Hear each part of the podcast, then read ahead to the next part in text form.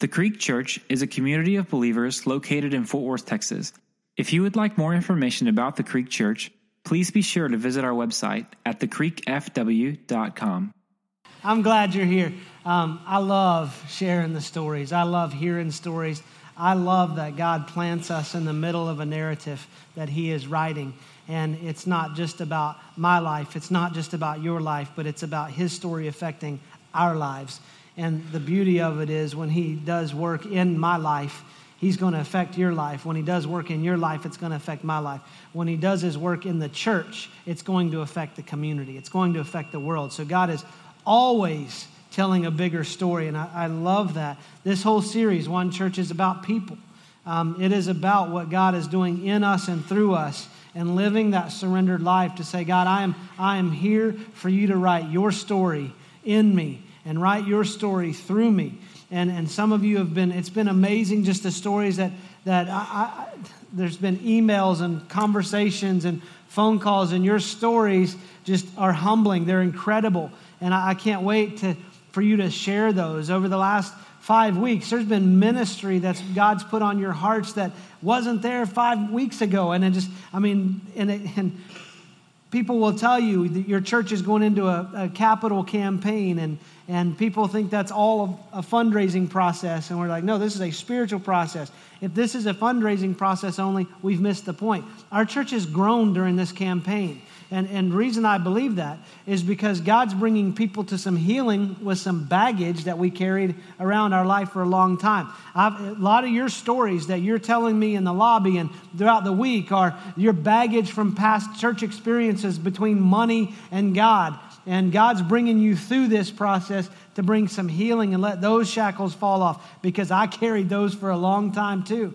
Some of you, there's been identity things, and, and some of you are hearing what God is saying your identity is instead of what you've let the enemy tell you um, what he thinks about you.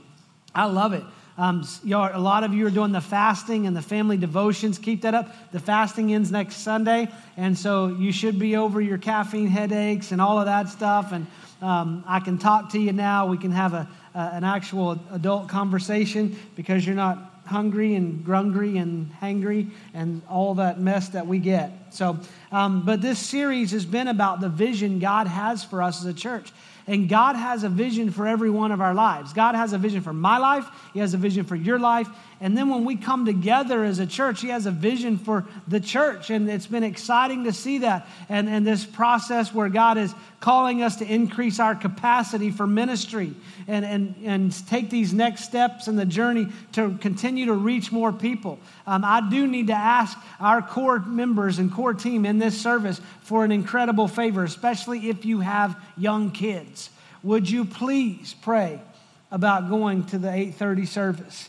Um, we are getting dangerously close some weekends in our preschool department to having to close some of those rooms because we, we, we're, we're not going to put kids' safety on the line here, but we're getting dangerously close to having to say, I'm sorry, we can't, we can't open this room anymore. And so I'm asking you to pray about that. I'm asking you to help let someone else have a seat at the table. So that's to our core families only. Um, if you need help with that, you can talk to me. I'll be in the lobby after that. Um, but this whole series in One Church campaign is about what God wants to do in us so he can do something through us. And we're not going to reduce this to just more square footage. God has a purpose in this. And, and we've been tracking through this that, that in order to, to see and realize that vision God has for our life, we have to come to that point of surrender. Our lives totally surrender to God. Say, God, here is all of me for all of you. It's kind of living that open handed life, saying, God, I'm laying it on your altar. I want you to do what you want in my life. That gets us to a point where we can hear from God. That gets us to a point. I mean, and a lot of Christians say, Well, I can't hear God. Stop speaking that over your life. God is constantly speaking to you. If you picked it up, Charlene, God started speaking to her through Psalm 27. And then the conversation started there and it kept going. God is constantly speaking to us. You know, in, in, Christianity, the hardest part is not hearing from God. The hardest part's that next step, and that's walking in obedience. And our obedience is what is, that's the trigger for everything that happens uh, or doesn't happen in our life. And we're, it's not our intentions that get us closer to God, it's what we do, it's how we obediently walk this life with God. And we can have every intention of the world of drawing into the heart of God, or intention in the world of doing what God's called us to do. We can have intentions to minister to people, but unless we actually step out in obedience and do it, we're not going to see God do his part. And so we've been working through this process. And, and when we find ourselves in obedience, I said this last week that obedience precedes the miraculous. That our obedience sets us in a direction and a trajectory with God where we're going to see Him do things in our life that we never thought possible. And I love going through the miracles in Scripture. I love uh, hearing testimonies of miracles. I mean, Charlene is a, a miracle. You, you heard, you've heard this maybe the teaser for her story. If you've not taken her to coffee or just sat down with her and said, Tell me your whole story. I mean, it is incredible what God delivered her from. And I love hearing the stories of the miraculous. And a lot of times we try to explain the miracles. I, I, I remember trying to explain one miracle and I just, I just stopped. God just stopped me. And it's one of those things where God just like, hey, Matt, Matt, Matt, shut up. And I'm like, well, how do you want me to respond to this, God? And he says, You talk about the wonder and awe of the creator and sustainer of the universe and the giver of life. There are things that I can't explain about God. And if I could explain them, I think that it would probably reduce the awesomeness of God. It would reduce that wonder of God. And, we're going to look at a miracle today that honestly, I have no way of physically explaining it to you. It's in John chapter 6. If you've got your Bible, let's go there. John 6. If you don't have a Bible, we have some on the back tables for you. If you don't own one, write your name in it. That's our gift to you. Um, also, if you have a smartphone, I say it every week, you can get it on uh, YouVersion. It's a free app. And then uh, want to say hi to our, our Facebook Live folk. Um, hello out there in Facebook land, wonderland of Facebook. The great time drain of America. But I'm glad you're here. John chapter 6. Uh, this miracle is in every one of the Gospels Matthew, Mark, Luke, and John. Uh, the four Gospels tell the account and the life of Jesus and the work of Jesus and the person of Jesus from really four different ca- camera angles. The way I can best explain it to us guys is when we're watching a movie and you see an explosion, you don't see just one angle of the explosion. You see the same explosion four times because that is manly. That is what we want to see. I want to see that blow up from every angle possible. That's what happens. Jesus, the Holy Spirit inspired the gospel writers. He said, You're going to see Jesus explode the world from every angle. And so this miracle exists in all four of the gospels. John chapter 6. It says, After this, after what? Jesus has been preaching. He's been walking and, and moving along the countryside. He's been ministering about the kingdom of God. And yes, there have been some miracles that he's performed. But after this, Jesus went away to the other side of the Sea of Galilee, which is the Sea of Tiberias. A large crowd was following him because they saw the signs he was doing on the sick. So people were following Jesus because of the miracles. And can I, can I say this just parenthetically? The, the miracles follow the man. The man don't follow the miracles. So we follow Jesus for who he is, not what he does. But you see a crowd of people following Jesus because they've seen the signs, the miracles. Jesus went up on the mountain, and there he sat down with his disciples. Now, the Passover, the feast of the Jews, was at hand. Lifting up his eyes then, and seeing that a large crowd was coming to him, Jesus said to Philip, Where are we to buy bread so that these people can eat? He said this to test him, for he himself knew what he would do. A lot of times, Jesus is going to ask you a question, and he already has the answer. He's just getting you in the right place. Jesus knew. It wasn't the God of the universe going, huh, we're not going to have enough chili for these people. Which, by the way, I might have to not enter that competition because I might. I don't want to make y'all hurt, make y'all cry, and then y'all be like, "My pastor, he's a bully." No, I'm bringing it, baby. I'm bringing it. No, the God of the universe who spoke everything into existence. The, the, the God of the universe who wrapped himself in flesh and made his dwelling among us looked out at this crowd of people going, I don't know what we're going to do. He said it to test Philip. And here's what Philip did Philip said, I could go buy 200, 200 denarii worth of bread, and that wouldn't be enough to even give him a little bit. What is a denarii? So 200 denarii, that would be 200 days of salary. So that would almost be your annual salary to buy people bread. And Philip is saying they wouldn't even get but just a bite. I love how Philip reduces it. We reduce the need to a financial need. Jesus is like, we're going to feed some people. And we're like, how are we going to pay for this? You got those budget people at work. You know those people. You got those big ideas, and then they bring your feet back to the ground.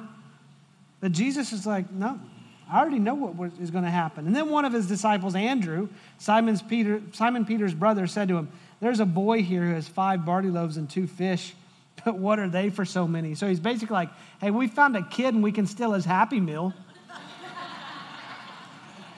what you going to do with that, Jesus? So you going to give us the money or you going to you going to make this kid cry? We'll let him keep the toy though. Jesus said this Have the people sit down. Now there was much grass in the place, so the men sat down, about 5,000 in number. Now this is just 5,000 men. This is not telling us how many total people were there. This wasn't a count of the women and the children that would have been with the men. 5,000 men were there. So it's estimated that there would have been about 15 to 20,000 people sitting down. Jesus then took the loaves, and when he had given thanks, he distributed them to those who were seated. So also the fish, as much as they wanted. And when they'd eaten their fill, he told the disciples, Gather up the leftover fragments that nothing may be lost. Let, let me just say something here, because God showed me this in the first service. He, he said, Now have them sit down. And the people who were sitting down were given food. Let me ask you this question are you sitting in a place to receive from God? I mean, many of us want the miracle, but we're like, but I'm not gonna, I'm not gonna sit down. Here, here's our posture. Um, he's gonna be preaching for a long time. I'm getting hungry. I don't think there's gonna be any food at this, at this revival. So I'm gonna go ahead and start heading back to town. See, it's the obedience that people sat down. Do you see? Obedience puts us in the place where we can receive the provision from God. Don't miss that. Don't miss that. A lot of us want a miracle, but we're unwilling to walk in obedience and find ourselves in a place where we can even receive what God wants us to have. Then he said, when they'd eaten their fill, he told his disciples, Gather up the leftover fragments that nothing may be lost. So they gathered them up and filled 12 baskets with fragments from the five barley loaves left by those who had eaten. When the people saw the sign that he had done, they said, This indeed is the prophet who has come into the world. Okay, I have no way of explaining to you how this happened. I mean, God takes a happy meal and feeds thousands of people. But I do believe that even though I can't explain how that happened physically, there are some things that, that go along with the miracle that we need to understand, kind of the elements of a biblical miracle. I mean, the first thing is it started with a need. There was a, there was a need. We all have a need. Every biblical miracle starts with that need or a problem. And you know what? We got problems. I got problems. You got problems. We got problems. What I love about it is we can come into this place and we can be honest about who we are and we can deal with our problems. But here, here's the thing we come into here because we're not bringing our problems to each other because we don't have the ability to meet the needs that will solve each other's problems. We come in here to get under a name who is above every other name, who is the source and the author of life and the perfecter of our faith and the sustainer of all things and the giver of good gifts. And we get under that name and we bring our problems, our needs to Him, and we come collectively so that He can do something with them. And then we begin to see God work and that, that need is what drives us to God. And what I've learned is need will either drive people to God or away from God. I mean, the, The people who sat down, that need drove them to sit down. I'm hungry. He said, We're going to eat. Some people are like, I'm hungry. I don't trust that He's going to give me what I want or give me good food or there's going to be enough. So I'm going to go find my own thing to do. The importance is when we gather in this place, it's not just to make each other feel good, it's so that we can receive from God, so that we can have Him do something in us, so then when we go from this place, He can do something through us. It starts with a need. The next thing is that need is recognized by a group of people. I mean, the disciples recognize the need. That I told you this, this miracle is in all four of the Gospels.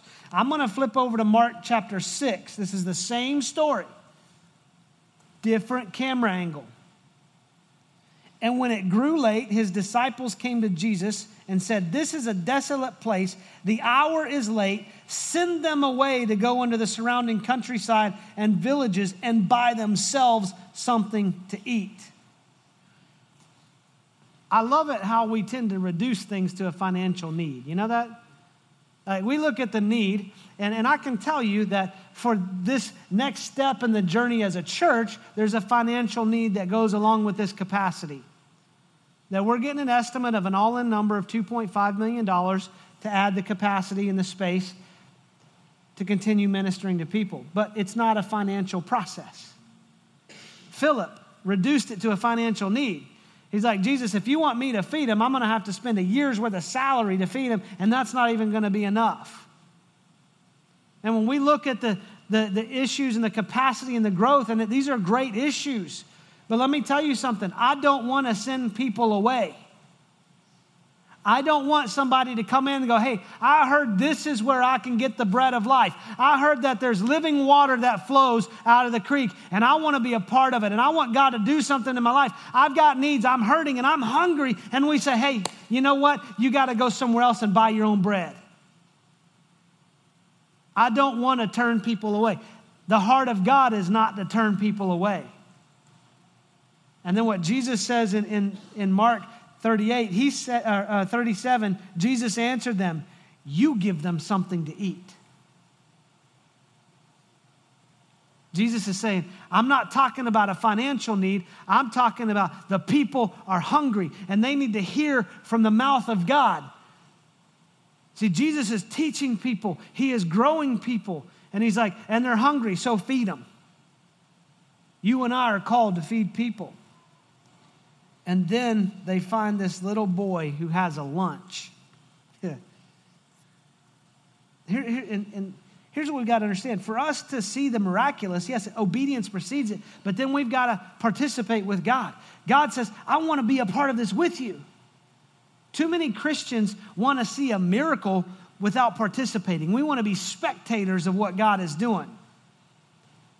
And God says, I've called you to get in the middle of this with me. I've called you to get in the mix and be a part of this so you can experience what I have for your life and you, can, you will see that your life is much bigger than what you think it is.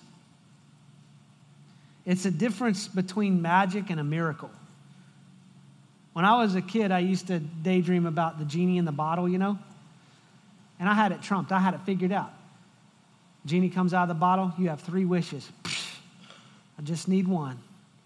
I wish for infinite wishes. Boom. Some of y'all are thinking that. Let me just straighten up some things. Jesus is not our genie.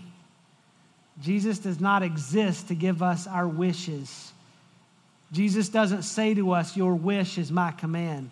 Jesus says, I've come to be the ruler of the earth. I've come to be the King of kings and Lord of lords, and I don't submit to you, you submit to me. And if you want to see miracles, you follow me. And there's a difference. This participation in miracle, God just kind of draws that line. He says, Look, without me, you can't do this. And God says, But without you, I'm not doing this. He wants to participate with us, He wants to do this with us. And then there's something beautiful that happens. People step out on faith regardless of the odds. now, for this kid, let, us go from the perspective of this little boy for a minute. I don't know how old the boy was, it just says he was a boy. So he's got his lunch. And Jesus is saying, Can I have your lunch? You ever try to get food from a hungry kid? Some of you are like, You ever try to get a kid to eat? He wasn't going to eat it anyway. This was a partnership of trust. I mean, this little boy had to trust Jesus with his lunch. I mean, he gave Jesus what he had. But don't miss this. It wasn't just the giving of the boy. That might have been the bigger miracle that Jesus got this lunch from this kid. But look at, look at something else that was going on. Verse 12 and 13, it says that the people that were sitting there ate and they were filled and then they gave back. See, obedience gets us in a place where we receive from God, we get our fill, and then He says, Now I want you to give back. Now, that doesn't make sense all the time because these people are like, dude, we've been following this guy all day. I'm hungry.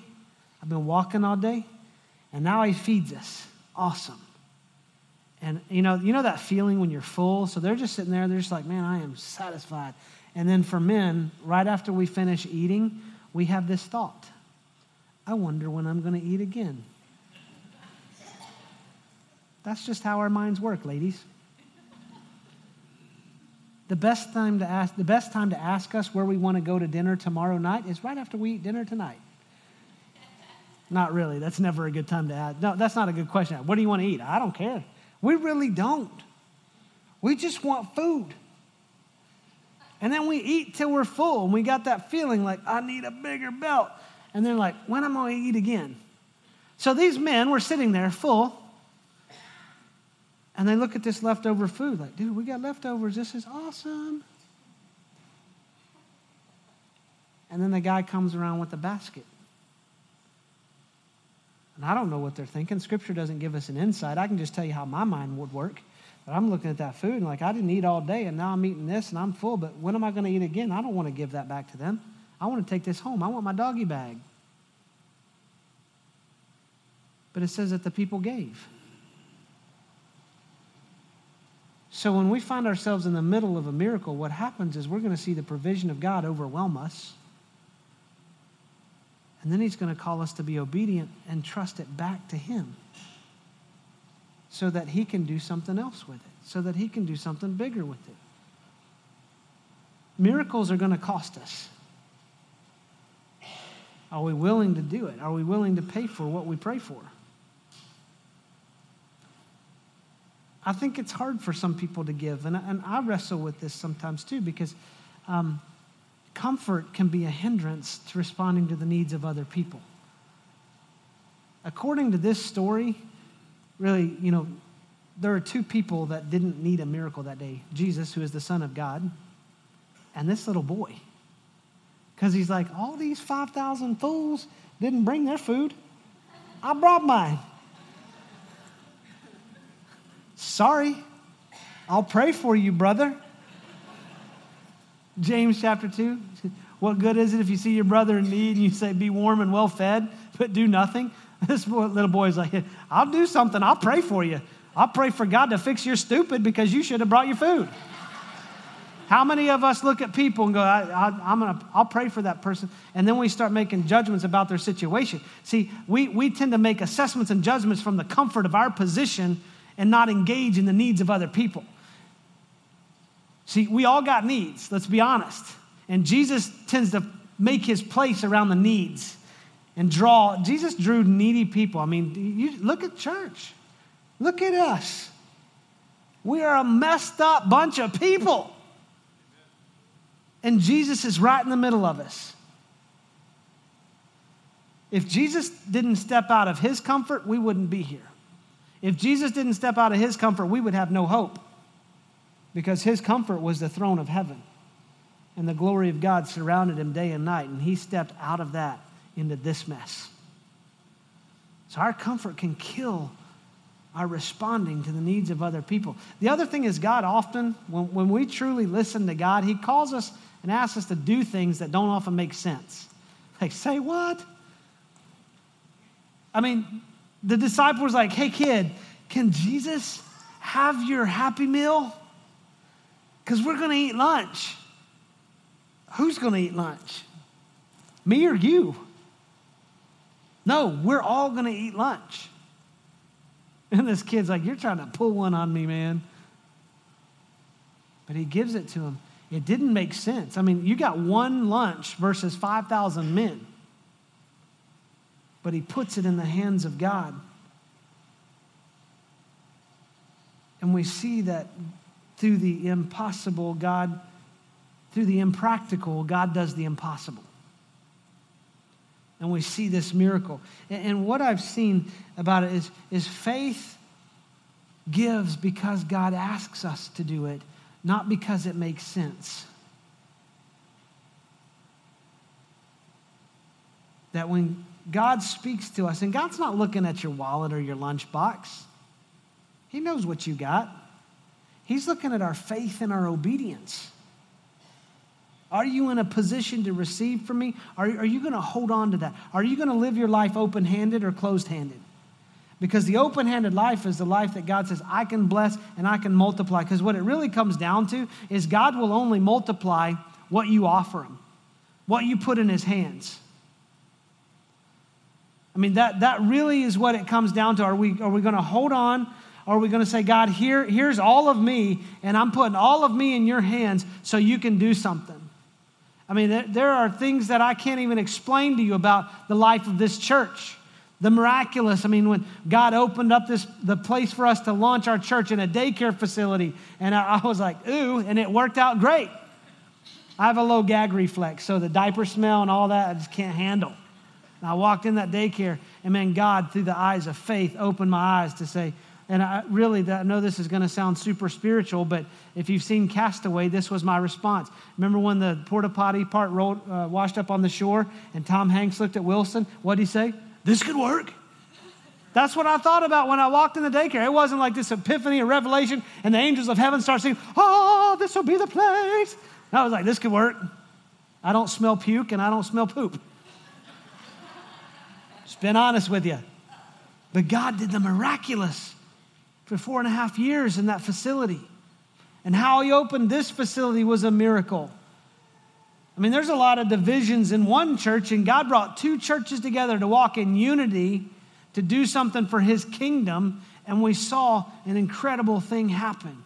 And we're now at a crossroads again where God has been, been changing lives. I mean, here's the thing our church has grown through a capital campaign. Most churches in America don't do that. From the time school started, our attendance, we're averaging almost 200 people more a weekend than we were when school started.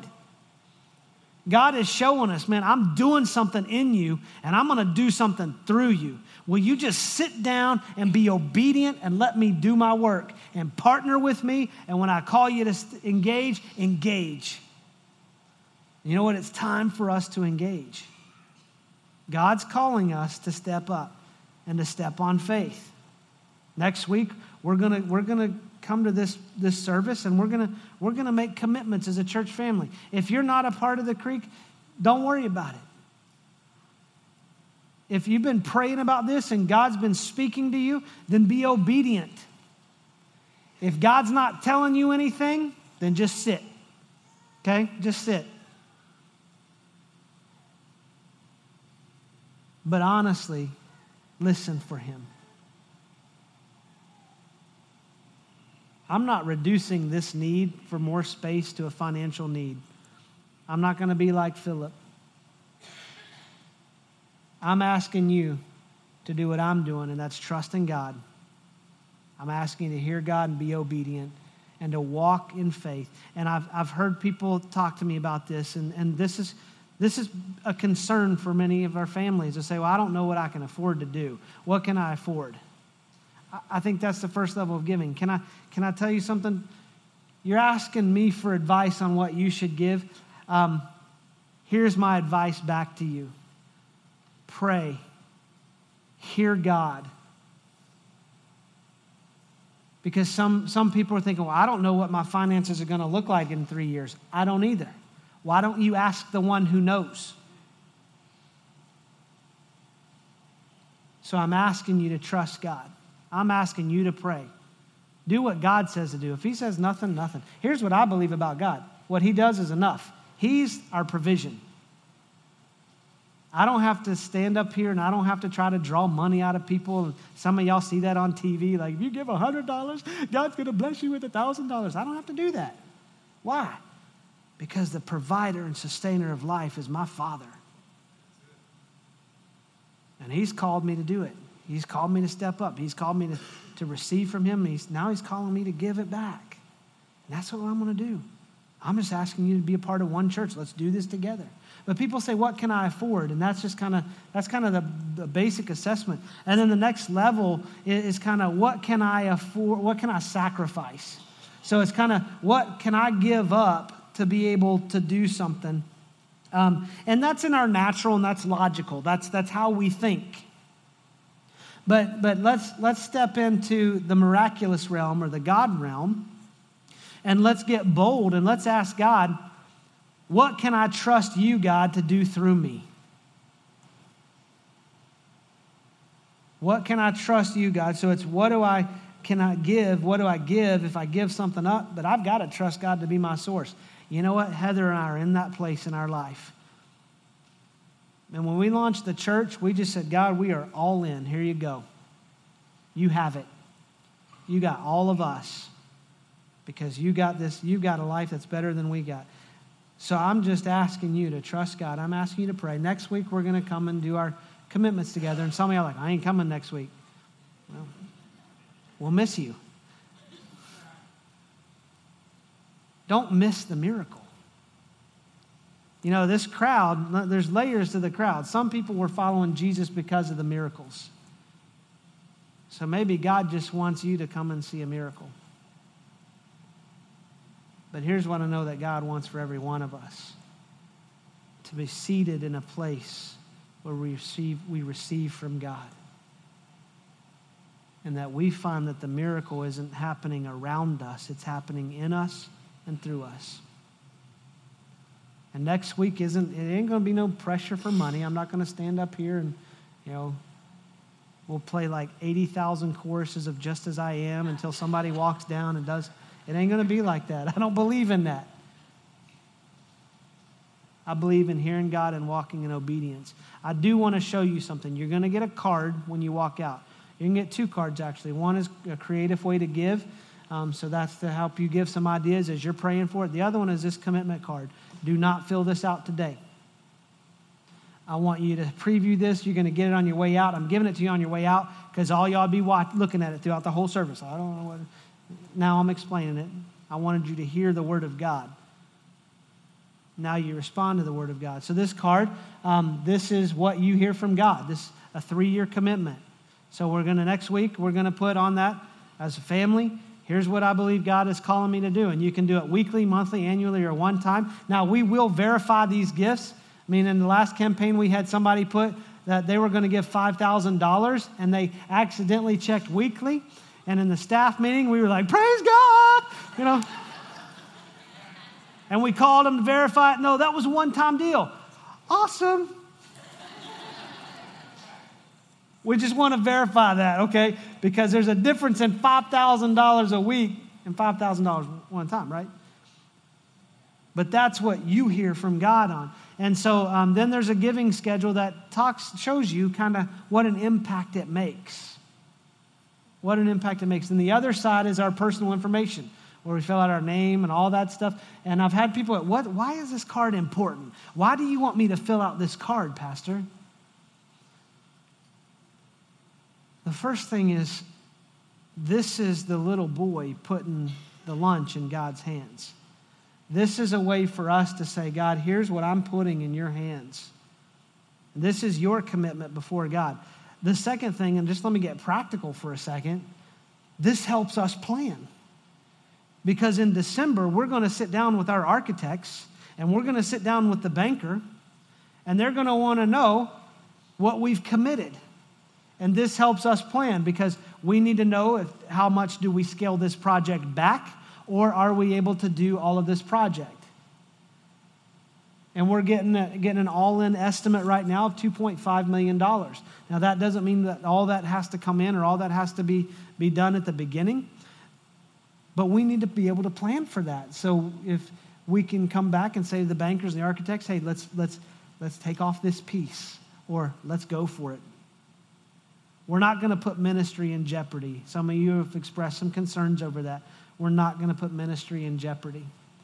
I would much rather us be tight in here and to be able to add a little bit more space and us be a little bit tight for a little while than for us to say, I'm sorry, we don't have an ability to minister to you. I want money in ministry, not in, in facilities, okay? And I'm just asking you to trust me on that. I'm asking you to trust the leaders of the creek on that. And so here's, here's what we're going to do. Next week, we're going to find ourselves watching God do something innocent through us. And I've got, I can get excited about that. I don't get excited about fundraising. I get excited about seeing lives changed by Jesus. And so here's what I want us to do. Let's put it in God's hands so he can multiply it. Let me pray for us.